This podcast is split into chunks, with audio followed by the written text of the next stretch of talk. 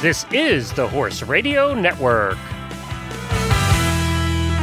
This is episode 1024 of Horse Tip Daily. A different horse tip, a different equine topic, a different equestrian expert every day. Horse Tip Daily brings the world of equine knowledge to you, one day at a time.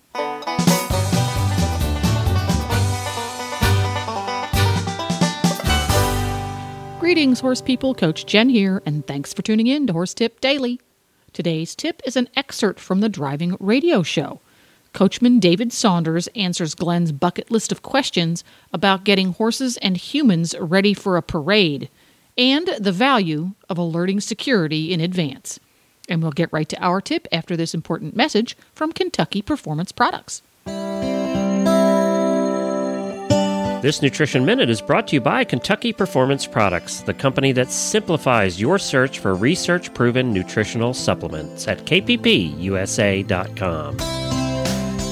The horse that matters to you matters to Kentucky Performance Products. Researchers have confirmed that as horses age, they naturally become less sensitive to insulin and more susceptible to health problems caused by too much sugar in the diet. One way to reduce the sugar content in a horse's diet is to replace sugar laden grains with a high fat supplement.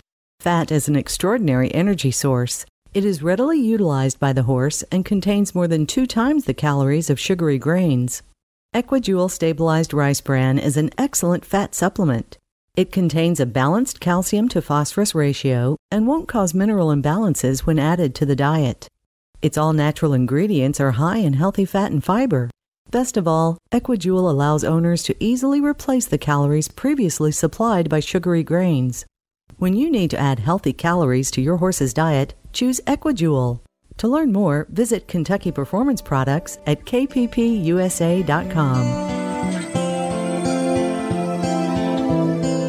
Today, I just thought we, you know, we have to ask about getting ready for parades. Wendy, I've gone with Wendy with her horses to parades a couple times, and everybody who listens to the show knows they haven't worked out well. So, um, and and I'm not. That's not a secret. They all know it hasn't worked out well. but uh, so you know, getting ready for a parade is a whole different thing. And the problem with getting ready for a parade, whether you're driving one horse or two horses or four, is that you you you can't get 10,000 people to line up along a parade route for you to practice. So th- that's tough, right? I mean, that's hard. Exactly. Well, parades are kind of uh, uh, people love to hate parades because it's a double-edged sword. You you you you you you really want the attention, and, and, and if the horses go well and everything goes well, it's wonderful. But if you're stuck behind a marching band or or, or stuck behind whatever a float that breaks down and your horses won't stand still, then you can kind of get into all sorts of trouble. So, um, well, and I, to, to expand upon that, it seems like every parade I've ever been in, you spend more time standing still than you do moving. Uh, exactly. It's just start and stop, start and stop, start and stop. And that's tough on the horses. Absolutely. Um, but having said that, um, most of the parades I've done have been royal parades, and this one is a Disney parade, so um, it's it's kind of slightly different. Um, uh, the royal parades, as you know, don't stop; you just keep moving all the time, and you move at a certain pace because you have to be at certain places at certain times. Um, so there are differences in parades, but most of the parades I've been used to are are parades that obviously have a great deal of people, but um, are, are, you're, you're continually moving. So now, how do you get them used to? You're out there at the farm, at glorious place with the horses, which is a beautiful, serene, quiet place. So, how do you get the horses used to that? You know, to that noise and the hubbub and the people waving flags and you know bands and drums and everything that goes on at a parade. Well, with these particular horses that uh, we bought in Spain, they'd all been to the ferias, so they, they were they were kind of used to uh, bands and they were used to uh, lots of people looking at them. Right. And this this particular breed of horse, the Spanish horse, really love people, so so it's not so much of a problem. But generally, what you need to do is we called it in the Royal Mews sights and sounds and uh, we would take them into the into the indoor arena first and uh, and play loud music and try to uh, wave flags and uh, and try to just simulate what would happen during a parade. Now, were you did you did you have them in hand at that point, or were you driving them when you started well, doing driving or riding? You Okay. you generally need to be either having them hooked to a carriage or sitting on their backs because that's the safest place to be rather than, than just leading them. Right. Um, but the more they can get used to, the, the, the better. But but but the interesting thing with um, uh, with horses that that that have come from the Royal Mews, for instance, uh, we were at Windsor Castle, which is, as you know, is out 25 miles from London, and, and Windsor Great Park's a nice open park. And um, the head coachman would call me and said, "Oh, we're sending down a horse for you to try for for His Royal Highness to drive." Blah blah blah. And I and he'd say, "Oh, the horse is fine. It's it's used to double decker buses and black cabs and the streets of London and all the rest of it." And and the horse was. But here's the problem: is that when there's a lot of hubbub going on, the horse has so much data coming into its brain, it kind of can't disseminate it all. But then I'd get them to Windsor Castle and it'd be dead quiet, and a cock pheasant would get out of the bushes and the horses would be frightened to death. So you have to kind of use that logic to its to its conclusion. And funnily enough, the more noise you make, the better they are the horses. It, it's kind of one of those weird things that the more distractions there are, it kind of keeps them more interested. Whereas if there's less distractions, they concentrate on that particular distraction. If that makes sense. Mm-hmm. Yeah, because the you, you know you you can't you, you can't focus on any one thing necessarily. Absolutely, and there's so right. many things going and coming all the time. But but we did in the Royal Mews, we did try to get them used to it. But of course, you you you can't it, it's kind of like practicing. I know a lot of your your your listeners are, pleasure driving people and uh, combined driving people, and you can practice that dressage all day long. You can practice that marathon all day long at home, but there's nothing quite like doing it at a show when you've got the. It's not just the atmosphere of all those people it's the pressure that's on you as a driver and when you're when you're driving in a parade it's not like um, there's an energy. It's an energy, energy, that you can't replicate. Absolutely. But but but but yes. it can either make you or break you. Now I'm one of those people that's always been a great competitor, and I, and, and quite honestly, the more people cheer, the better I perform. Um, and and if if you're not like that, it, it, it, can affect the horses. So I just get more confident as I as, as I draw the energy from the crowd. So for me, it, doing a parade is I'm kind of in seventh heaven. So so so I kind of enjoy it. But you, you still have to detach yourself a little bit from the roaring crowd because you have to make sure you're doing your job. You have to make sure you're watching horses and, and, and making sure you're picking the reins up correctly and making sure that uh, at Disney that we didn't drive and get the wheel trapped in the tram tracks and, and stuff like that. So there's an awful lot of things to listen to as well. And now, of course, you know, when you're doing a parade, you want to have a groom or somebody with you that knows what the heck they're doing in case things do go south. Um, so, will you have somebody? Do you know? Will you have somebody you know with you that, uh, in case something goes south, yes. that you'll well, have a header that knows what they're doing? Absolutely. We're yeah. going to have. Um, there's going to be two expert horsemen in character costumes from Disney walking alongside in the parade. And then I'll have Michelle, who works with me here at Gloria. And actually, when we did the rehearsal the other day, Gloria's granddaughter, Amy, Amy Golosano, she came with us as well. And it, it's good to, that's again, all part of the confidence thing. If something goes wrong, they're told just to watch me. Don't watch the crowd. Don't get carried away in, in the glory of anything. Just watch the horses and watch me.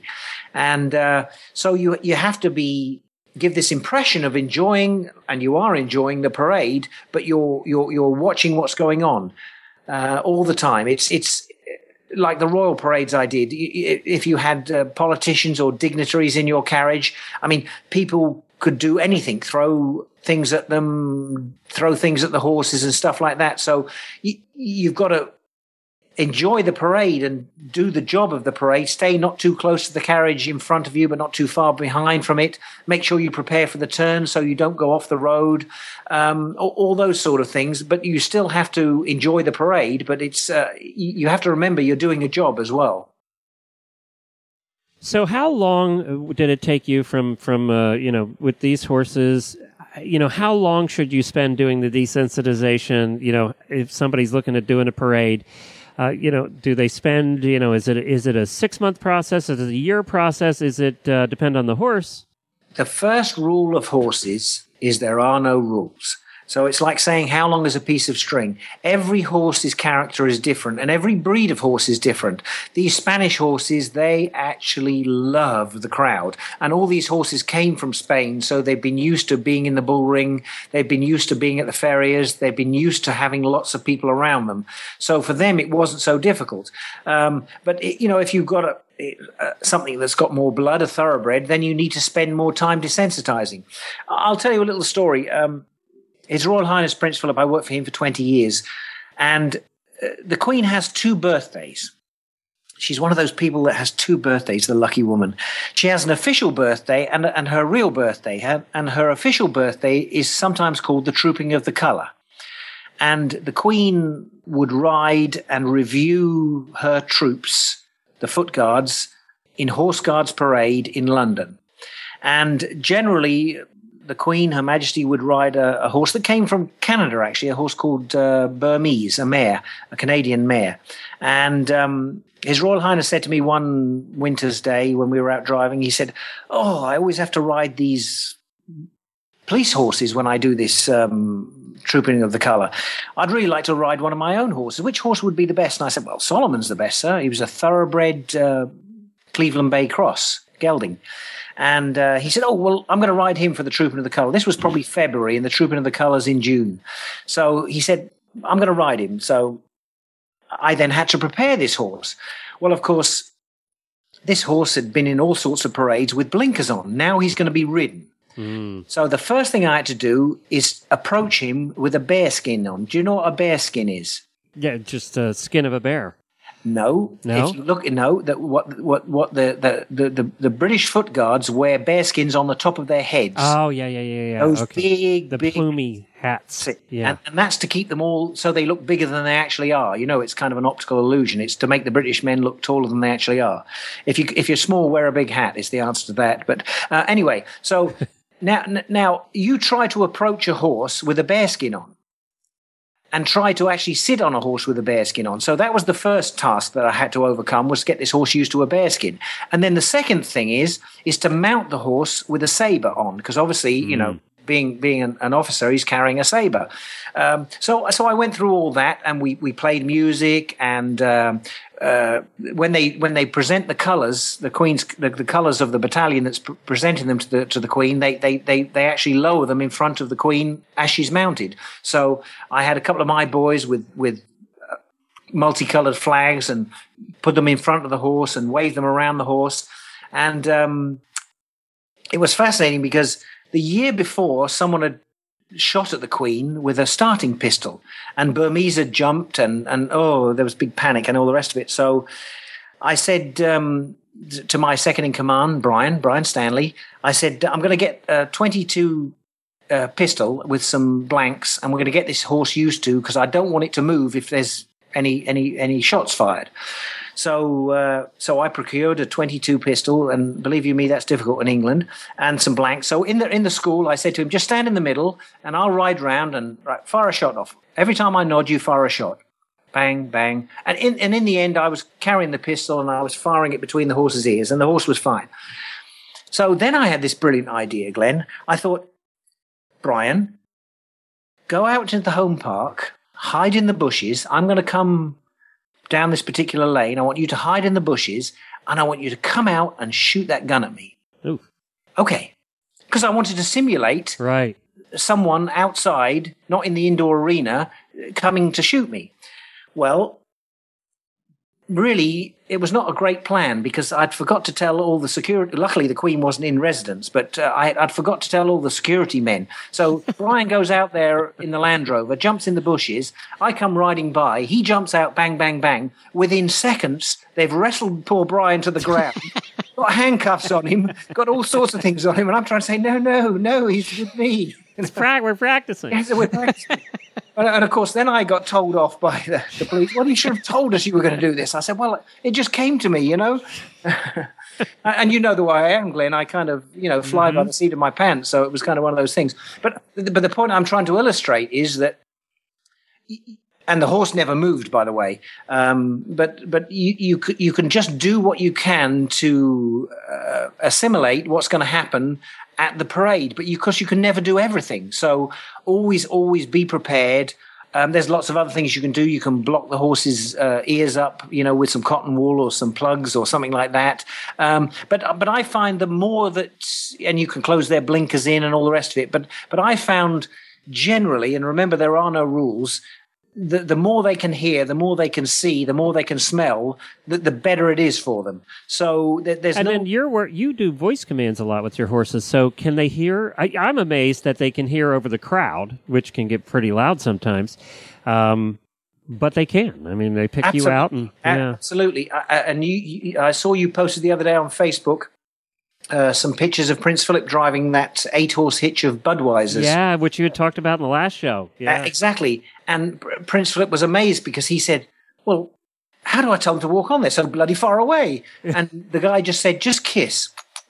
And he, Prince Philip said, "I just went," and the, they just all moved off because the, you're part of a team and the horses are bonded with you as a driver and no matter what else is going on you're part of the team and you have to impose your your will your character on them and that's something that's difficult to teach people of course but um, you must always always be in control of your horses whether it's uh, mentally physically uh, by voice control or whatever, but you, you, you've always got to keep in control of your horses. And of course, the more you work with the horses, the better they get at it.